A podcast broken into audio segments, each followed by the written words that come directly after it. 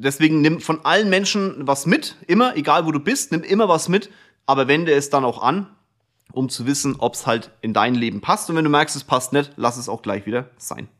Eine wirklich geile Frage war, kann man Erfolg erzwingen? Wenn du entscheiden müsstest, finanzielle oder familiärer Erfolg, was hältst du von Network Marketing?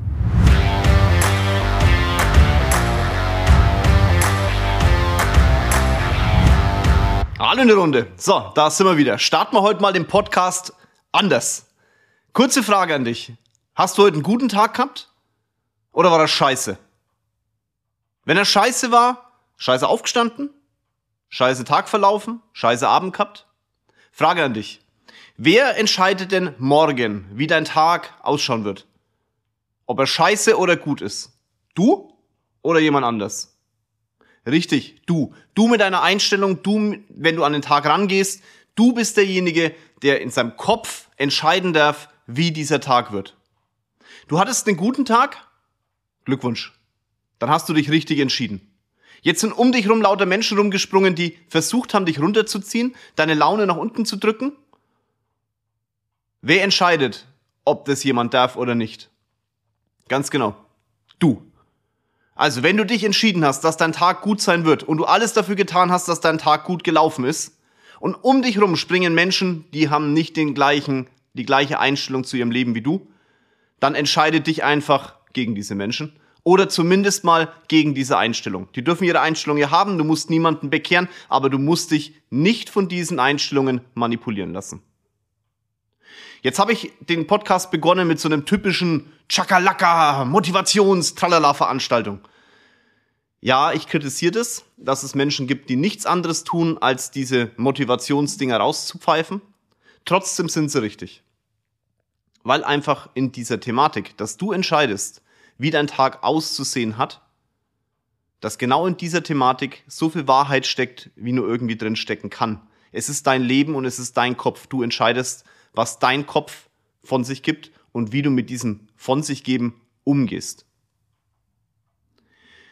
Lasst uns heute mal ein Q und A machen. Ich frage ja immer auf Instagram ähm, nach bestimmten Themen, wo er sagt, Mann, was habt ihr denn für Fragen an mich? Und mir macht es auch Spaß, diese Fragen zu beantworten. Allerdings, und das ist der entscheidende Punkt, ihr könnt euch jetzt hier beschallen lassen, ähnlich wie es vielleicht andere Motivationstrainer, wenn man das denn sagen möchte, ich will mich auch wirklich nicht so sehen, machen. Die beschallen euch, geben euch eine Info und dann ist die Frage, was passiert eigentlich mit dieser Information? Und genau da will ich ansetzen. Ich möchte euch darauf hinweisen, dass es nichts bringt, wenn ich euch etwas sage und ihr danach sagt, ey, der Kinzel, der, der hat was gesagt, das hört sich gut an. Aber anwenden tut das halt dann nicht. Das heißt, wenn wir ein Q und A machen und wenn ich eure Fragen jetzt beantworte, dann bitte, bitte, bitte, bitte, wenn es in euer Leben passt und wenn das Buffet, das ich euch da gebe, irgendwas beinhaltet, wo ihr sagt, jawohl, das ist geil, dann wendet es auch bitte an. Weil sonst bringt der ganze Spaß hier gar nichts. Und ich habe keinen Bock, irgend so ein Typ zu sein, der irgendwas von der Bühne runterdonnert. Tut mir einen Gefallen, ich will das nicht. Ich habe Instagram aus einem anderen Grund gemacht, YouTube und Podcast auch. Ihr seid aber diejenigen, die es anwenden müsst. Und deswegen auch hier eine ganz klare Bitte an euch. Lasst doch bitte hier auf iTunes Bewertungen für den Podcast mal da. Mich interessiert es wirklich, was findet ihr gut? Wo denkt ihr, wo man noch besser sein kann? Oder sagt ihr, ey geil, alles super, Vollgas, weiter so.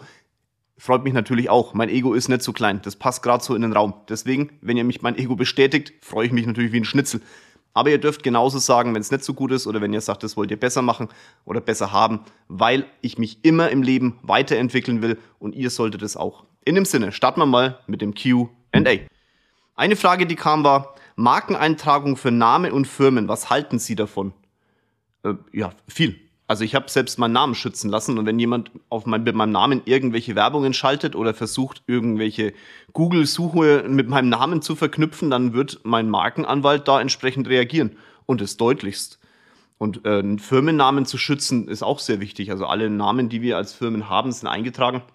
Ich habe sogar noch Namen von Firmen, die wir irgendwann liquidiert haben, die sind auch noch da. Die werden irgendwann wieder verwendet. Also von daher, wichtiger Punkt, solltet ihr machen, finde ich gut. Lässt du dich impfen? Jo, ich bin schon längst geimpft, schon relativ lange, weil ich einfach den Stress mir nicht antun wollte. Also ich bin jetzt keiner, der sagt, okay, impfen muss ich jetzt für alles machen, aber in dem Fall fand ich es als mehr als richtig. Man zeigt ja auch, dass die schweren Verläufe durch sind. Wir haben persönlich durch ähm, diesen kleinen Virus äh, einige Einschläge in der Familie gehabt. Also ich kann euch sagen, das will kein Mensch und auch ähm, die Folgen will kein Mensch, tatsächlich nicht. Deswegen haben wir uns impfen lassen und auch zu Recht. Kann man mit einer privaten negativen Schufa eine Firma, Firma kaufen? Auch geil. Frage von einem Freund. Hm? Also grundsätzlich kannst du immer eine Firma kaufen, wenn der Verkäufer sich mit den Konditionen bereit erklärt. Das heißt, wenn du eine negative Schufa hast und äh, jemand bietet dir eine Firma an für einen Euro fünfzig und du hast den einen Euro fünfzig, dann kannst du natürlich diese Firma kaufen. Das hat ja mit deiner negativen Schufa nichts zu tun. Allerdings, wenn du eine Firma kaufen möchtest, die über deinem Budget liegt, über dem, das du auf dem Girokonto hast oder auf irgendwelchen Investments, und du brauchst eine Bank, um das Ding zu finanzieren, dann glaube ich, dass die Bank schon mal ganz kurz hinguckt, warum du eine negative Schufa hast. Das Unfaire daran ist, es wird jemand entscheiden, ob du eine Finanzierung bekommst oder nicht, der mit Sicherheit selber nie eine Firma kaufen würde. Das heißt, er kann natürlich auch nur schwer dein Geschäftsmodell und deine Idee hinter der Firma, die du kaufen möchtest, verstehen. Aber so ist halt nun mal die Realität. Das heißt, wenn die Firma nicht extrem exorbitant super gut läuft und jemand sagt, naja gut, ob, selbst wenn der jetzt äh, mit seiner Negativschufa in der Firma gar nichts mehr bewegen kann, die Firma ist ja trotzdem, hat trotzdem noch einen Wert und wir als Firma, also wir als Bank könnten diese Firma auch verwerten, dann bekommst du natürlich eine Finanzierung. Wenn du aber ein Startup gründest mit irgendeiner abstrusen Idee und sagst, du re- revolutionierst jetzt die Straßenschilder und brauchst dafür vierzehn Millionen Euro, dann äh, könnte es schon sein, dass deine Negativschufa da keinen positiven Effekt auslöst. Wenn du aber zwanzig Millionen hast und der Meinung bist, vierzehn davon einzustecken, um den Bereich Straßenschilder zu revolutionieren und es sich auch ein Geschäftsmodell ist, das sich lohnt, ja, dann, dann würde es natürlich funktionieren. Mit wie vielen Jahren hast du mit der Selbstständigkeit angefangen? Habe ich schon ein paar Mal erzählt. Ich bin zweitausend, ich bin mit, äh, jetzt muss ich überlegen, zweitausenddrei, mit zweiundzwanzig bin ich in die Selbstständigkeit, also ich wurde im Jahr dreiundzwanzig und war aber zweiundzwanzig, als ich in die Selbstständigkeit bin. Meine erste Gewerbeanmeldung für meine Einzelunternehmung, die ich damals hatte, wenn du in der Finanzdienstleistung beginnst, dann ist es zu neunundneunzig Komma neun Prozent, startest du mit einer Einzelunternehmung. Ähm, das war zum ersten März zweitausenddrei. Was glaubst du, wer die Wahl gewinnt? Ich habe aufgehört daran zu glauben, wer die Wahl gewinnt, weil du kannst es gerade nicht sagen. Ich habe eine, eine ganz klare Hoffnung und auch Bitte, dass äh, auf jeden Fall die regierende Partei ähm, die C D U C S U ist. Da kann man jetzt vom Laschet halten, was man will. Ihr lasst euch da auch viel zu sehr manipulieren von den äh, Pressemeldungen und von das, die Jungs, die da oben dran stehen und Mädels sind keine schlechten, auch die von Roten und Grünen nicht. Aber es gibt halt das politische Wahlprogramm, das dahinter steht, ist entscheidend. Und da kannst du kannst in meinen Augen zumindest, äh, nicht rot und auch nicht grün wählen. Das, das, das kannst du wenn, du, wenn du dieses Land nach vorne bringen willst, das geht einfach nicht. Das fängt an, Erbschaftssteuern, das geht weiter über Altersarmut. Da kann jetzt jemand sagen, ja, aber die Roten sind so sozial. Das sind sie eben nicht. Das ist genau das Problem. Es wird drum gepredigt. Ich finde es hier in München immer so spannend. Wir sind ja hier in München rot regiert. Und lieber Herr Reiter, ich äh, liebe Grüße hier aus dem Podcast raus. Ähm, bei der Wahl damals ging es darum, wir senken hier die Mietpreise und wir senken hier auch die, die, die Preise für die Wohnungen. Passiert ist ein feuchter Kehricht. Jetzt könnte man sagen, ja, wir haben ja da wenig Einfluss drauf, wenn irgendwelche Leute von außen die Immobilien hier kaufen und auch äh, die Grundstücke kaufen. Doch, man hat einen Einfluss drauf. Man könnte ja auch sagen, die Stadt kauft bestimmte Grundstücke und baut entsprechend Wohnungen, lässt zum Beispiel zu, dass in der Innenstadt nach oben gebaut wird und so weiter. Da könnte man ganz, ganz viel machen. Passiert aber nicht. Jetzt ist die neue Wahl, also die Wahl hier fürs ganze Land, nicht nur für diese Stadt. Und da steht wieder an der Ecke, wir senken die Mietpreise und so weiter. In Wirklichkeit werden sie weiter steigen. Das ist ein, ein blödes Gelaber. Es tut mir wirklich leid, hier im Podcast sage ich das so deutlich. Ähm, deswegen kann ich die einfach nicht wählen, weil es da wird viel wird Wasser gepredigt und Wein gesoffen. Das ist einfach, tut mir leid, ist so. Und wenn man glaubt, dass man in Deutschland, weil man mit hundertdreißig über die Autobahn äh, rollt, den Planeten rettet, dann muss ich ganz ehrlich sagen, ja, man kann das machen, man kann sagen, nein, ich möchte die Menschen noch weiter eingrenzen in all dem, was sie tun. Da, da unterscheidet sich Deutschland langsam immer von vielen anderen Ländern, vor allem ähm, für Unternehmungen. Da wird immer mehr dran geschraubt, vor allem aus den Parteien, die ich gerade genannt habe.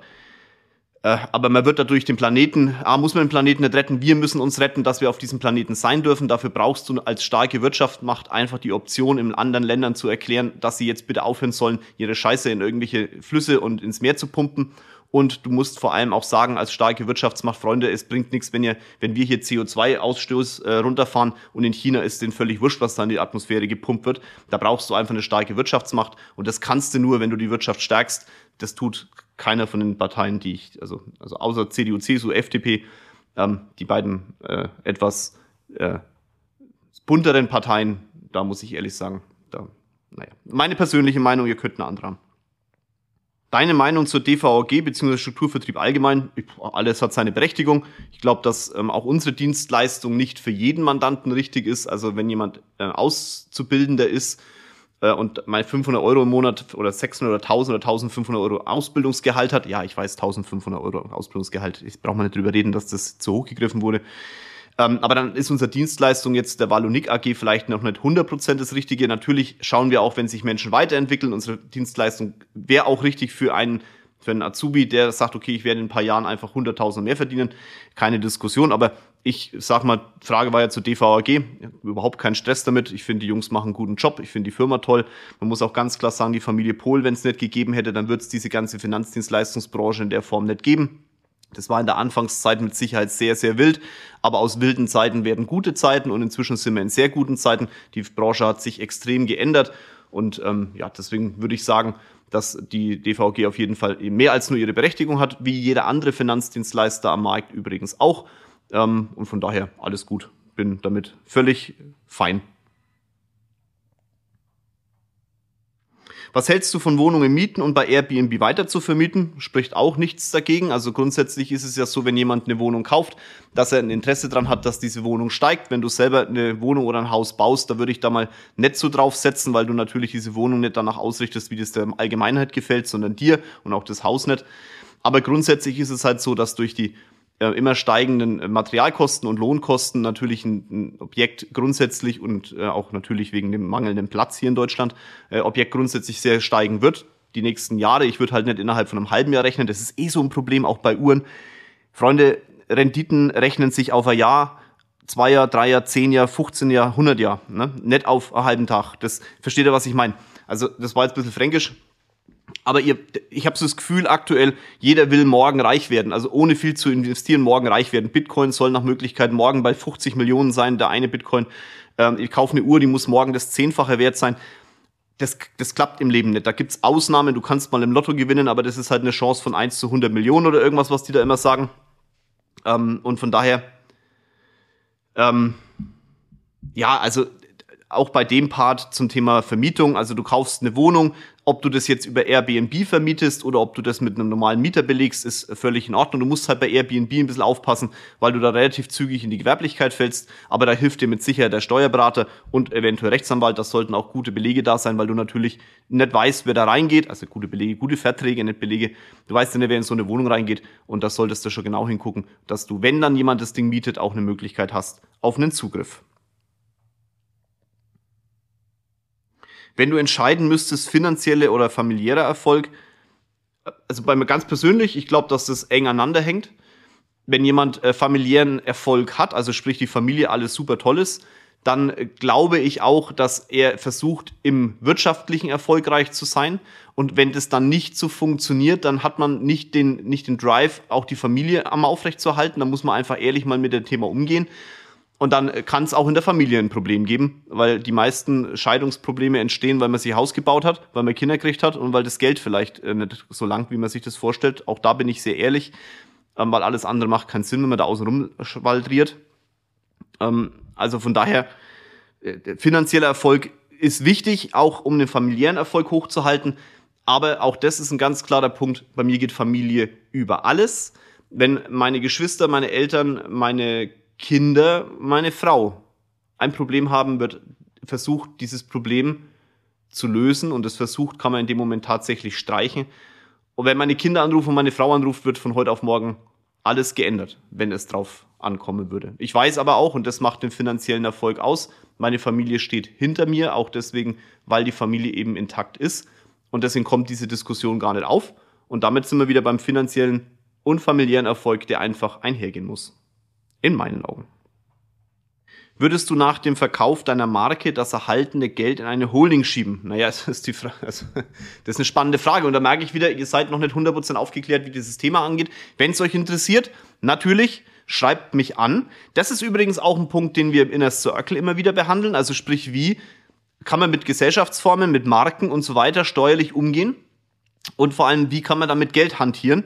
Das ist ein Thema, was auf jeden Fall hier sehr stark mitbehandelt wird. Und auf die Frage einzugehen, du musst erstmal unterscheiden, ähm, die Firma oder die Marke, die du verkauft hast. Hast du eine Marke verkauft, hat deine Firma ein Plus gemacht, also sprich die aktive Firma. Wenn, damit machst du einen Gewinn. Und wenn diese aktive Firma an einer Holding angedockt ist, dann kannst du das Geld natürlich in eine Holding schieben, würde ich dir auch empfehlen, weil du natürlich dann, ähm, wenn du einen Gewinn gemacht hast und nicht diesen Gewinn transferierst, der Gewinn in die Eigenkapital, ins Eigenkapital fließt und damit Haftungsvolumen ist. Das heißt, auf guter Deutsch, du hast deine Marke verkauft oder eine Marke verkauft, und mit irgendeiner anderen Marke oder irgendeiner anderen äh, Investition innerhalb deiner Firma hast du ein, ein Problem, dann ist dieses gewonnene Geld voll in der Haftung. Wenn du es ausgelagert hast, logischerweise nicht. Hast du deine Firma verkauft und du hast sie privat gehalten, ja, dann ist die Steuer ja schon abgeflossen, und zwar sechzig Prozent, also Pi mal Daumen, sechzig Prozent ist äh, mit deinem persönlichen Steuersatz zu versteuern des Erlöses und vierzig Prozent des Erlöses ist steuerfrei, wenn du die Firma privat hältst. Das heißt, da musst du nichts mehr groß an eine Holding schieben, weil da ist das Thema eh schon durch. Wenn du die Firma an einer Holding gedockt hast, eine Holding ist ja nichts anderes als eine juristische Person, also eine GmbH oder A G oder U G, die eine andere juristische Person, also die gleichen Gesellschaftsformen, ähm, hält. Wenn die da angedockt war, dann ist nun mal fünfundneunzig Prozent des Kapitals, das du verdienst, mit dem Verkauf steuerfrei. Und nur fünf Prozent fließt in die Steuer. Das müsst ihr mal nachlesen, da habe ich mal einen Post dazu gemacht. Das hat ja Schröder wirklich, also die, die, die ähm, Politik von Schröder und äh, von Herrn Joschka Fischer, also Rot-Grün, hat ja diesen, dieses Steuergeschenk im Endeffekt der Wirtschaft gegeben. Zu Recht, weil man natürlich möchte, dass deutsche Unternehmer investieren. Und dann kommen wir genau nämlich zu der Antwort. Wenn du fünfundneunzig Prozent des Kapitals aus dem Verkauf in deiner Holding hast, also in dieser juristischen Person, dann ist es nicht mehr privat, also ist es privat austransferierbar, dann hast du aber wieder einen hohen Steuereffekt, fünfundzwanzig Prozent plus Soli, wenn es ans Privat geht. Ich würde das aber nie machen, wir halten privat relativ wenig Vermögen, unser ganzes Vermögen steckt in unseren Firmen, in der Holding, und mit der Holding investieren wir dann wieder. Und natürlich habe ich damit natürlich einen deutlich höheren Effekt in der Investition, weil ich halt fünfundneunzig Prozent des Erlöses steuerfrei hatte und äh, nicht sechzig Prozent mit dem persönlichen Steuersatz versteuern durfte und halt nur vierzig Prozent steuerfrei war. Also von daher, ähm, wenn die Firma an der Holding dockt, dann ist es natürlich klar. Äh, solltest du überlegen zu verkaufen und aktuell eine Firma halten, dann äh, würde ich dir jetzt nicht mehr empfehlen, in die Holding zu gehen, aus dem einfachen Grund, weil du, wenn du das, wenn du steuerneutral in eine Holding transferierst, deine Anteile, dann ist danach sieben Jahre Haltefrist angesagt. Und äh, das ist jetzt auch keine Steuerberatung, was ich mache. Redet mit euren Steuerberater und Rechtsanwälten oder ruft uns an. Sprecht mit uns. Das sind jetzt keine Themen, die du in einem Podcast mal kurz durchjagst. Erzählen wollte ich sie trotzdem. An was erkennt man, ob eine Firma zu einem passt? Auch eine geile Frage. In, den, in dieser Fragerunde ging es ja um das Thema äh, Firmenkauf oder Verkauf. Ja, Freunde, das ist ein Bauchgefühl, würde ich jetzt mal sagen. Also zum einen, ich gucke mir immer die Bilanzen an. Also das ist so ein Thema, wenn wir eine Firma kaufen, und das ist jetzt wirklich ein Insider, da reden wir übrigens auch, auch da über Inner, im Inner Circle sehr deutlich drüber. Also wenn du eine Firma kaufst, dann solltest du immer ein gutes Gefühl bei dem Grundsatz haben. Ein gutes Gefühl ist, ach, das ist so schwammig, das weiß ich schon. Aber wenn du rangehst und an das Thema nicht glaubst, lass es sein. Du musst an das Thema glauben. Du musst es auch nicht allein umsetzen können. Du musst, klar, wenn du die erste Firma kaufst, dann wirst du es allein umsetzen sollen. Aber du musst an die Menschen glauben, die dahinter stehen. Weil du kaufst ja nicht nur irgendeine Idee, sondern du kaufst ja auch die Menschen mit, die da drin stecken. Schau dir die ganz genau an, weil es bringt nichts, wenn du die Firma kaufst und danach verlassen die ganzen Leute die Firma. Das ist einfach, ach Schmarri. Das, die müssen schon auch dran glauben und auch an dich glauben, und dieses Gefühl solltest du einfach haben. Und dann schau dir die Bilanz mal an. Ich würde dir empfehlen, Folgendes anzuschauen. Wie viel Gewinn natürlich, was wurde gemacht? Und dann die Frage, was ist mit dem Gewinn passiert? Also sprich, ist dieser Gewinn Gewinn, als Gewinnvortrag in der Bilanz geblieben? Dann guck dir mal an, wie viel Eigenkapital da drin ist, also sprich fünfundzwanzigtausend Einlage, und dann, wie viel Gewinn wurde die letzten Jahre vorgetragen. Und als nächstes guckst du bitte den Kassenbestand an. Wenn eine hohe Differenz zwischen dem Eigenkapital, also den Gewinnvorträgen, und dem Kassenbestand da ist, dann lohnt sich so eine Firma grundsätzlich immer für dich. Nicht für den Verkäufer, sondern für dich. Weil eigentlich ist es so, wir legen fest, meinetwegen am einunddreißigsten siebten bitte, übernehme ich die Firma, kehr bitte deine Gewinnvorträge aus, weil die gehören ja noch in dem Moment dem anderen Gesellschafter. Wenn der jetzt aber die Gewinnvorträge gar nicht auskehren kann, weil nicht genug Geld drin ist, die Maschinen darf er nicht verkaufen, weil die kaufst du ja mit, ähm, also wenn da nicht genug Geld drin ist, dann kaufst du Gewinne der letzten Jahrzehnte eventuell mit. Weil der hat meinetwegen eine Million Gewinnvortrag und auf dem Konto liegt aber nur hundertfünfzigtausend, dann darf er, wenn wir eine Firma kaufen, die Konten leer spülen, also hundertfünfzigtausend sich auskehren, aber der Rest, der bleibt halt drin.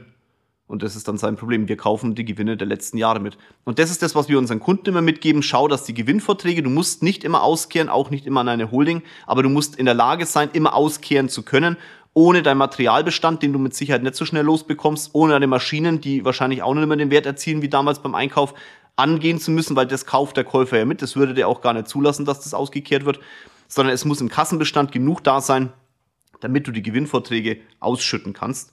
Und äh, dann äh, kannst du mit dem Bauchgefühl und mit den aktiven Zahlen entscheiden, ob eine Firma zu dir passt. Dann kommen wir mal zu zwei, drei anderen Punkten, die über die letzten Monate so an Fragen angelaufen sind. Arbeitet Rocket auch in der Finanzberatung und harmoniert ihr deswegen so gut? Äh, nein, sie arbeitet nicht in der Finanzberatung. Rocket, ich, äh, ne böse sein, ich verrate jetzt, was du mal gelernt hast, ne? Bankkauffrau. Also von daher, sie hat eine Ahnung von dem, was ich da tue. Aber sie arbeitet zum Glück nicht in der Finanzdienstleistung. Wir arbeiten auch in dem Bereich nicht äh, zusammen, mh, weil, ja, das, das, ich glaube, deswegen harmonieren wir auch so gut, weil jeder so seine Baustellen hat, über die, um die er sich kümmert und wir uns da auch klar und einig sind, wer welche Bereiche hat und wir uns dann in die Quere kommen. Das ist wahrscheinlich bei vielen, die miteinander arbeiten, einfach genau das Problem. Man kommt sich einfach zu häufig in die Quere, dann hat man irgendwelches Konkurrenzgerangel innerhalb einer Firma und da noch die Beziehung dazwischen, das ist dann schon scheiße. Ich glaube, das überlebt nur, überlebt nur ganz, ganz wenige Beziehungen. Wir haben uns klar geregelt, genauso wie ich das auch mit meinen besten Freunden habe.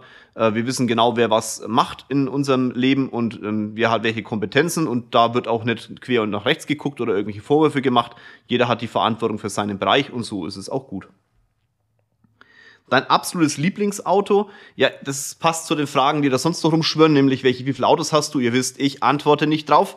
Das Lieblingsauto, mh, ja, da gebe ich jetzt mal eine Antwort drauf. Mein Lieblingsauto, meine Lieblingsmarke ist Aston Martin, weil sie einfach wunderschön ist. Und da bei Aston Martin finde ich aktuell den D B S am schönsten. Ich habe ja auch einen, das denke ich, kann man auch sagen, ihr habt es ja auf Instagram auch schon gesehen. Das ist tatsächlich mein Lieblingswagen. Allein schon deswegen, weil er halt in der Form, wie ich ihn habe, nicht so oft auf diesem Erdball vorkommt. Mein absolut wunderschön geiler Motor. Auf die Rennstrecke würde ich damit nicht gehen, aber liebe ich sehr. Aber die anderen liebe ich auch. Ich liebe alle meine Autos. So. Dann war eine tolle Frage, wo lerne ich viel über Finanzen, Unternehmertum, außer bei dir? Äh, am meisten lernst du, wenn du es selber machst. Finanzen und Unternehmertum ist ein Thema, das du grundsätzlich Bescheid bekommst aus allen Richtungen. Also jeder glaubt, in dem Bereich das Richtige zu kennen und zu wissen. Der wichtige Punkt ist die Anwendung und in der Anwendung lernst du am meisten, weil du Fehler machen wirst, egal was andere Leute erzählen und egal, weil das, was die Menschen erzählen, auch was ich erzähle, ist ja denen ihr Weg und kann nur eine Momentaufnahme in deinem Weg sein, ein Buffet, von dem du was runternimmst. Das ist ja das, das ist immer mein Bild dazu. Und nur durch die Anwendung weißt du, was dir wirklich schmeckt. Na, wenn du vom Buffet runternimmst äh, Scampis und sagst, äh, Scampis sind äh, geil, aber du probierst sie nie, kannst du dazu nichts sagen. Das ist wie wenn jemand sagt, ich mag keine Austern, er hat sie aber noch nie gegessen. Also was soll das? Du musst Du musst es probieren im Leben und dann kannst du auch sagen, da lerne ich jetzt was davon. Deswegen nimm von allen Menschen was mit, immer, egal wo du bist, nimm immer was mit, aber wende es dann auch an, um zu wissen, ob es halt in dein Leben passt. Und wenn du merkst, es passt nicht, lass es auch gleich wieder sein. Was kann man tun, um dich live kennenlernen zu dürfen? Na ja Gott, also äh, Instagram ist relativ live, wenn ich ehrlich bin, das ist da... Gibt es jetzt nicht viel Zeitversatz von dem, was ich tue. Kennenlernen tust mich logischerweise damit nicht. Du kannst natürlich dich in unserer Firma bewerben oder in unseren Firmen bewerben, dann wirst du irgendwann mich kennenlernen. Äh, meistens so nach ein paar Monaten. Das, die, die neuen Kollegen in Valunik jetzt zum Beispiel lernen mich immer nach ein paar Monaten kennen. Äh, kennenlernen würde ich eh sagen, du, du, du lernst meine Person kennen. Mich kennenlernen, dafür braucht man ein paar Jahre und das ist auch, das ist ja was Persönliches. Ansonsten, ähm, Inner Circle ist sicherlich so ein Punkt, das habe ich jetzt auch schon ein paar Mal gesagt, dass ich will da jetzt nicht so viel Werbung machen für, den, für das Zeug. Das, ich finde es einfach geil, Leuten was mitzugeben und das ist, glaube ich, die richtige Plattform. Und das mache ich ja auch live. Dementsprechend, ich bin da wirklich live vor der Kamera, da wird keine Aufnahme gemacht und nichts. Da wird man von mir, oder da sieht man von mir ähm, deutlich mehr als auf den Social-Media-Kanälen. ansonsten, Mai, wenn du mich mal an der Straße, auf der Straße siehst, quatsch mich an, wo ist das Problem? Also ich habe damit wenig Stress, äh, wenn's, wenn es nett ist und sympathisch ist und ich nicht mit Tomaten beworfen werde, ich hoffe, ich habe jetzt hier keine motiviert, dann ist das jederzeit machbar. Gibt es für Privatpersonen genauso viele Möglichkeiten, Steuern abzusetzen, zu sparen? Im Verhältnis zu was? Im Verhältnis zu Unternehmern? Ich würde sagen, nein. Ähm, du hast unglaublich viele Möglichkeiten, ja. Aber natürlich ist ein Unternehmer und Unternehmung deutlich gestaltungs- sagen wir mal, das sind deutlich gest- viel mehr Gestaltungsmöglichkeiten. Jetzt habe ich das richtige Wort dafür gefunden. Du hast als Unternehmer oder als Unternehmung deutlich mehr Gestaltungsmöglichkeiten als eine private Person, die angestellt ist. Allein schon deswegen, weil natürlich du im Nachgang erst deine Versteuerung einführen wirst. Also du musst eine Vorauszahlung machen, natürlich, aber die wird dann ja abgeglichen mit deinem Jahresergebnis. Als Angestellter gibst du erstmal die Steuern ab und musst dann gucken, was du absetzen darfst. Und da sind halt die Einschränkungen doch schon hoch. Aber als Privatperson, als Angestellter kannst du schon einiges machen. Das Immobilien, lass dich von deinem Finanzberater beraten, lass dich von deinem Steuerberater beraten. Und ähm, da gibt es schon auch Möglichkeiten. Aber da, die sind jetzt so mannigfaltig, dass ich hier im Podcast wenig dazu sagen kann. Aber was ich dir sagen kann, ist, lass dich beraten. Eine private Frage. Hast du schon mal überlegt, ein ganzes Jahr zu traveln? Äh, nein, ich, also ich bin jetzt nicht so der Typ, der äh, da in der Welt rumchattet. Also natürlich machen wir gern Urlaub, wir sind da aber sehr treu, wir gehen immer wieder zu denselben Plätzen, Rocket und ich. Äh, ein Jahr lang rumzufahren und einfach nur die Welt anzuschauen, habe ich jetzt irgendwie, das, irgendwie groovt es weder Rocket noch mich, ganz offen. Es, wenn es jemand toll findet, ich äh, finde es auch super, wenn er dann von seinen Reisen erzählt, ich habe im Leben einfach noch was vor und möchte einfach viel erreichen, zusammen mit meiner Frau. Da passt es auch irgendwie überhaupt nicht in mein Mindset, da jetzt ein Jahr lang rumzuhüpfen. Man soll im Leben nie, nie sagen. Ne? Das heißt, vielleicht sage ich mit siebzig, Mensch, jetzt ist mal gut, jetzt machen wir es wirklich. Aktuell kann ich es mir einfach nicht vorstellen. Von daher, nein, ist nicht in meinem, in meinem, äh, in meinem Thema. Da passt eigentlich ganz gut die nächste Frage dazu. Was zum Teufel machst du beruflich und wie kann ich davon profitieren? Ha ja, äh, äh, was mache ich beruflich? Das könnt ihr mal reinschreiben, wie ihr das seht, was ich da so beruflich mache. Gerne auf Instagram mal, interessiert mich mal. Nein, also ich, klar, wir sind auf der einen Seite natürlich als Investor tätig. Das, ich glaube, wir investieren sehr viel Geld in die deutsche Wirtschaft. Zum anderen bin ich in der Front als Vorstand der Valunik A G tätig, zusammen mit meinem Vorstandskollegen, dem Andreas Holub. Da haben wir auch ein paar Firmen unten drunter noch, die es gilt, da entsprechend zu, zu betreuen. Und dann natürlich das Thema, dass ich natürlich auch den einen oder anderen Mandanten noch berate. Das ist aber eher wirklich ein Hobby, also in Anführungszeichen Hobby. Ich liebe meinen Job, also für mich ist das genau das, was ich will. Das würde ich auch immer weitermachen. Ähm, natürlich kann nicht jeden Mandanten in der Firma betreuen, die die Valunik hat. Zum Glück, wir haben ja auch herausragende Beraterinnen und Berater. Ein paar darf ich zum Glück äh, direkt begleiten und ein paar Mandate be- begleite ich natürlich auch noch. Allerdings hat sich es wirklich eher zu dem Thema entwickelt, dass wir als Investor tätig sind. Also wenn jemand eine tolle Idee hat, dann immer gerne uns anschreiben. Wir versuchen da äh, ja, einfach auch unser Wissen einzubringen. Nicht immer nur Geld, weil ich das ist auch so ein Thema, ne, wenn jemand ein Startup gründet und will nur Geld abziehen.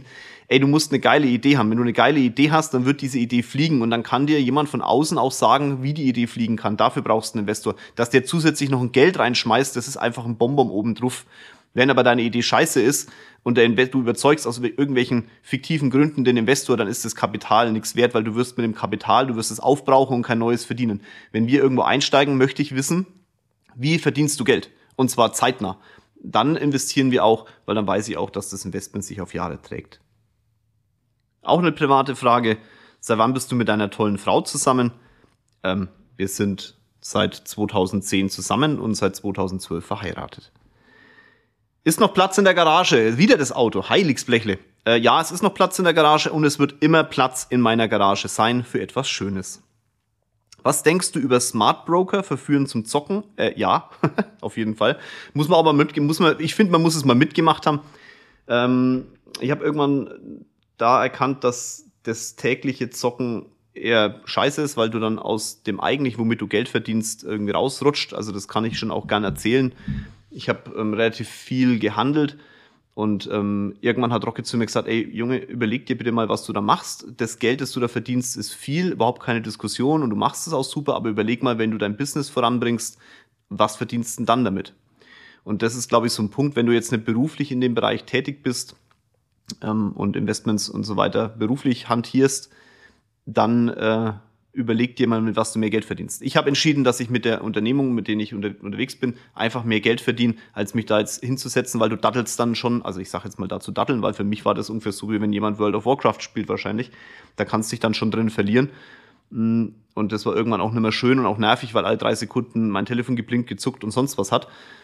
Ja, du musst da eine Entscheidung treffen. Entweder du machst es dann wirklich beruflich, oder aber du sagst, okay, ich mache das immer mal so ein bisschen zwischendrin, aber eine klare Entscheidung für dein Business, ähm, da musst einfach gucken. Aber ja, es verführt auf jeden Fall dazu, weil natürlich der kurzfristige Erfolg auch wahnsinnig viel Adrenalin ausschüttet und Adrenalin macht grundsätzlich süchtig. Dementsprechend kann das schon auch in die verkehrte Richtung gehen und ich muss ehrlich sagen, weit weg davon war ich nicht, aber zum Glück habe ich Menschen, die auf mich aufpassen.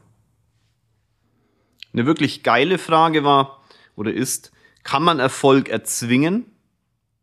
Ja, kann man. Im Profisport sehe ich das beim Fußball am, am klarsten für euch, damit ihr das auch seht, was ich meine.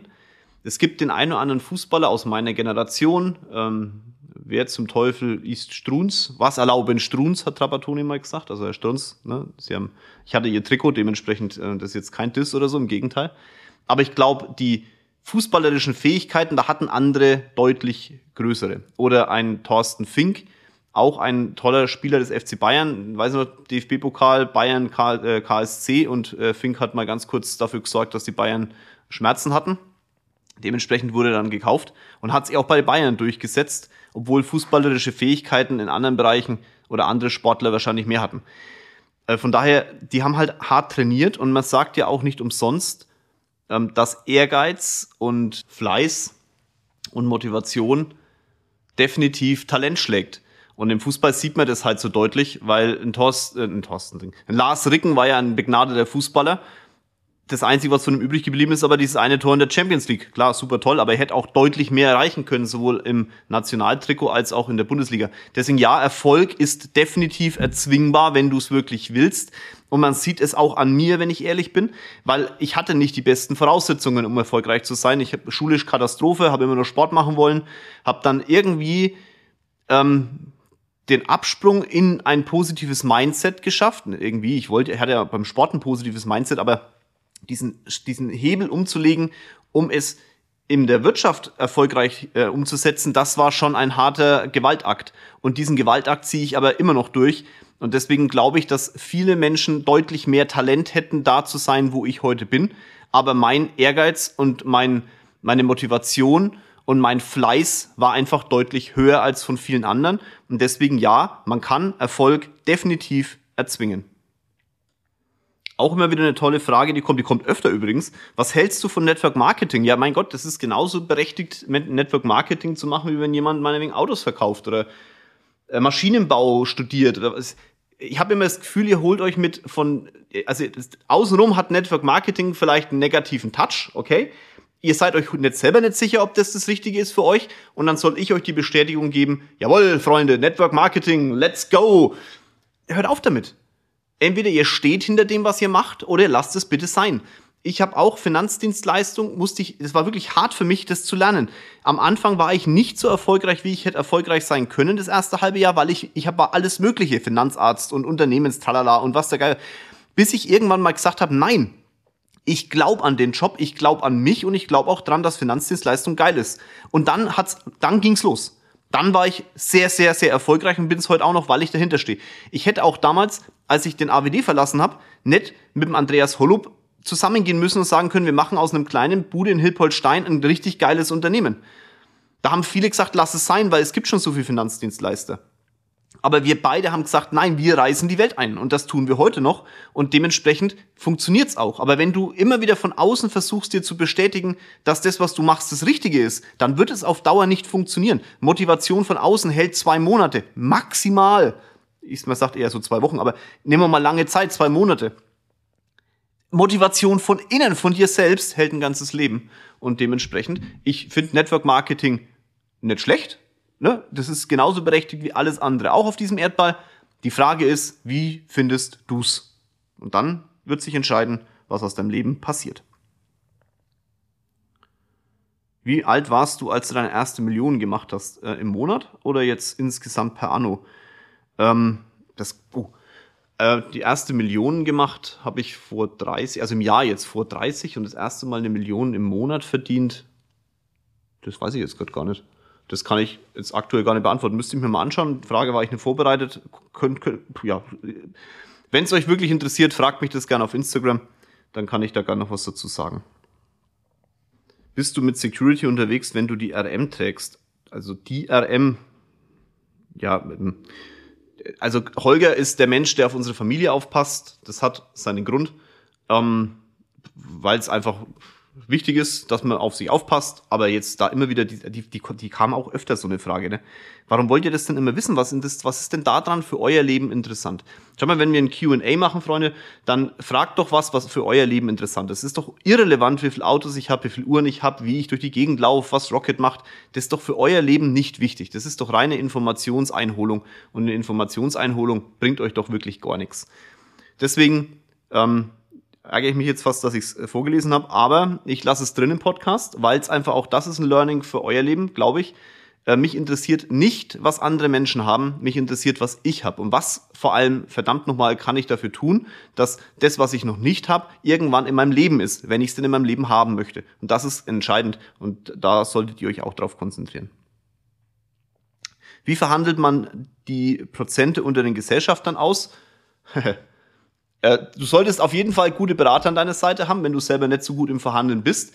Aber das Wichtigste, was ich euch mitgeben kann in dem Bereich, ist grundsätzlich im Thema Verhandeln: Du solltest wissen, was du nicht willst, welchen Preis bist du nicht bereit zu zahlen, um dann darauf zu schließen, was willst du und welchen Preis bist du bereit zu zahlen. Wenn du das in der Verhandlung weißt, ist schon mal alles klar, weil du ganz klare Regeln vorgibst. Und der Mensch ist ein Herdentier. Umso klarer ein Mensch vorgibt, wohin die Reise geht, umso wahrscheinlicher ist, dass Menschen folgen. Das ist in Verhandlungen haargenau dasselbe. Das Wichtigste in der Verhandlung sind die ersten paar Sekunden. Das ist der Blickkontakt. Da entscheidet sich, wer der, wer, wer, wer der Chef ist im Ring. Trainiert einen harten, klaren Blick. Den kannst du trainieren auf der einen Seite, du musst ihn aber auch belegen mit einer klaren, harten Meinung und mit deinen eigenen Regeln und mit deinen eigenen Grenzen. Wenn du das hast, dann um so eine Verhandlung gehst, wirst du die Verhandlung zu neunundneunzig Prozent gewinnen. Außer dir sitzt jemand gegenüber, der genauso klar ist wie du, aber dann habt ihr keine Pattsituation, sondern zwei Menschen, die richtig Vollgas geben können, wenn sie miteinander können. Also tu alles dafür, dass ihr da miteinander könnt. Geile Frage, Lieblingskind von Rammstein und Metallica. Äh, ich würde sagen Lieblingslied, ähm, kann passieren. Lieblingslied von Rammstein ist Haifisch, weil ich den Text mega finde. Viele wollen immer an die Spitze. An der Spitze ist es aber verdammt scheiße eng. Ähm, ich habe irgendwann lernen dürfen, dass an die Spitze, wenn du einmal oben bist, wollen immer nur Menschen hochkommen. Heute sage ich, ich habe lieber die Erde und verdammt viel Spitzen, auf die andere hochlaufen wollen. Das ist äh, sinnvoller im Leben. Deswegen finde ich Rammstein so geil, weil in der Tiefe nämlich diese Einsamkeit herrscht und nicht an der Spitze. An der Spitze ist es immer eng. Da singt Rammstein unglaublich viel Wahres. Bei Metallica ist es tatsächlich Nothing Else Matters. Das ist, höre ich ja eh, das hat ja seinen Grund gehabt, warum ich das, ähm, warum ich das als, als mein Morgenroutine-Lied mit meinen Bildern hinterlegt habe, und deswegen, das ist mein, mein Lieblingslied. Äh, äh, Martin. Liebe Grüße gehen raus, Martin. Ja, der, wo gibt's äh, gutes Sushi in München und wo bekomme ich Sonntag Milch für Kinder her? Heiligsblech, Kollege, Mensch, da ruf mich doch an und schick mir da keine Frage rein. Gutes Sushi gibt's in München, ein paar gute Sushi-Restaurants. Ähm, Google hilft dir weiter, würde ich jetzt mal sagen. Und zu, äh, keine Ahnung, Milch, ich trinke keine Milch und Rocket auch nicht, weiß ich nicht. Wir trinken keine Milch, wir trinken Hafermilch. Also Martin, äh, liebe Grüße gehen raus. Sprichst du mehrere Sprachen? Nein. Äh, wenn man Fränkisch als eigene Frage de- äh, Sprache definieren möchte, dann spreche ich Fränkisch und Deutsch. Deutsch aber auch nur so am Rande. Ähm, Rocket lacht im Hintergrund, die ist nämlich gerade hinten an ihrem Schreibtisch. Äh, Englisch kannst du, also ich sage immer, wenn ich, wenn ich in ein Land fliege, das äh, Englisch als Hauptsprache hat, dann muss ich immer aufpassen, dass mich keiner lyncht, weil ich keine Ahnung, was ich da von mir gebe, wenn ich da was losbabbel. Ähm, leider hat es da bei mir irgendwie nicht gereicht. Ich habe das nie als so wichtig empfunden, und aktuell ist es auch noch so, dass ich es nicht als so wichtig empfinde, dass ich jetzt zwingend mehrere Sprachen spreche. Mein, mein erster wirklich enger Assistent, der Herr Dechand, Herr Dechand, Grüße gehen raus, der heute äh, Geschäftsführung bei uns in, in der Unternehmensgruppe hat. Also er führt eine der Firmen in der Unternehmensgruppe. Ähm, den habe ich damals in London studieren lassen, eben aus dem Grund, weil ich jemanden gebraucht habe, der, der einfach ähm, verdammt gut Business-Englisch kann und ähm, das hat gut gepasst. Herr Dechand, das ist auch eine geile Geschichte, das kann man auch mal erzählen. Der hat, ich habe damals an der Schule ein Training für Bewerbergespräche geführt und ähm, nach dem Training kam der Herr Dechand zu mir und hat gefragt, ob er ein Praktikum machen kann, und aus dem Praktikum wurde dann eine sehr enge, miteinander ja, verwobene Geschäftsbeziehung, die jetzt dann heute darin gipfelt, dass er in unserem Firmennetzwerk der Valunik ähm, eine Geschäftsführung hat. Herr Dechand, hat Spaß gemacht und macht immer noch Spaß mit Ihnen. Wäre ein Real Talk auf Clubhouse möglich? Ich mache kein Clubhouse mehr. Da war ja meine ganze Zeit extrem gehypt. Ich dachte auch wirklich, dass diese Plattform äh, sinniger ist, aber da hüpfen mir zu viele Vögel rum, die irgendeinen Schmarrn erzählen, deswegen bin ich da nicht. Komme auch zur nächsten Frage. Warum hast du mit äh, Social Media angefangen? Ich habe das auch schon ein paar Mal erzählt, erzähle es aber gern nochmal. Das war einfach der Punkt, ich habe früher hat man über mich nichts gefunden im Internet. Das war ein Qualitätskennzeichen meinerseits. Das habe ich immer als Qualität definiert, wenn man in der Finanzdienstleistung tätig ist. Dann war es aber irgendwann so, dass sich halt die Generationen ändern sich. Und dann, wenn, gerade wenn man über Holding und so weiter spricht und ähm, die Kunden dann über dich selber nichts finden im Netz und du trotzdem sagst, das ist ein, ein, tolles, ein, to- ein tolles Vorgehen für deine Firma, dann hinterfragen sie, ob das, was du da erzählst, wirklich stimmt.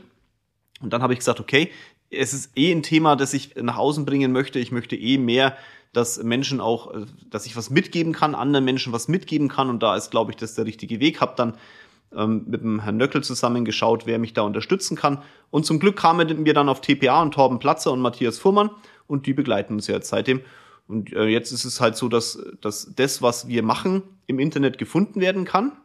Ihr ja auch den Podcast hört. Und dementsprechend ich was mitgeben kann, anderen Leuten etwas, was ich in meinem Anfang, in der Anfangszeit einfach bekommen habe, weil ich in einem System war, das, in dem es normal war, dass du anderen Menschen etwas mitgibst und erklärst. Also sprich, erfolgreiche Menschen haben den weniger erfolgreichen Menschen damals in meinem Start schon erklärt, wie es besser geht. Und ich weiß aber, dass viele Unternehmer eben nicht in einem solchen System sind, sondern alleine durch die Gegend eiern müssen. Und da möchte ich was zurückgeben. Und das tue ich hiermit. Deswegen gibt es auch den Podcast, deswegen gibt es auch YouTube und deswegen gibt es auch Instagram. Ja, das waren jetzt wirklich mega Fragen. Ich hoffe, ihr habt auch, ich habe auch mega Antworten drauf gegeben. Bleibt dabei, ne? Ihr dürft gerne Bewertungen unten reindonnern hier für den Podcast auf iTunes. Ich habe aber das Gefühl, dass es jetzt echt mal gut ist. Der Podcast ist eh schon wieder verdammt lang. Ich wünsche euch einen schönen Morgen, einen schönen Abend oder einen schönen Nachmittag, wann auch immer ihr diesen Podcast hört. Ganz, ganz liebe Grüße aus München. Haut rein, euer Jörg.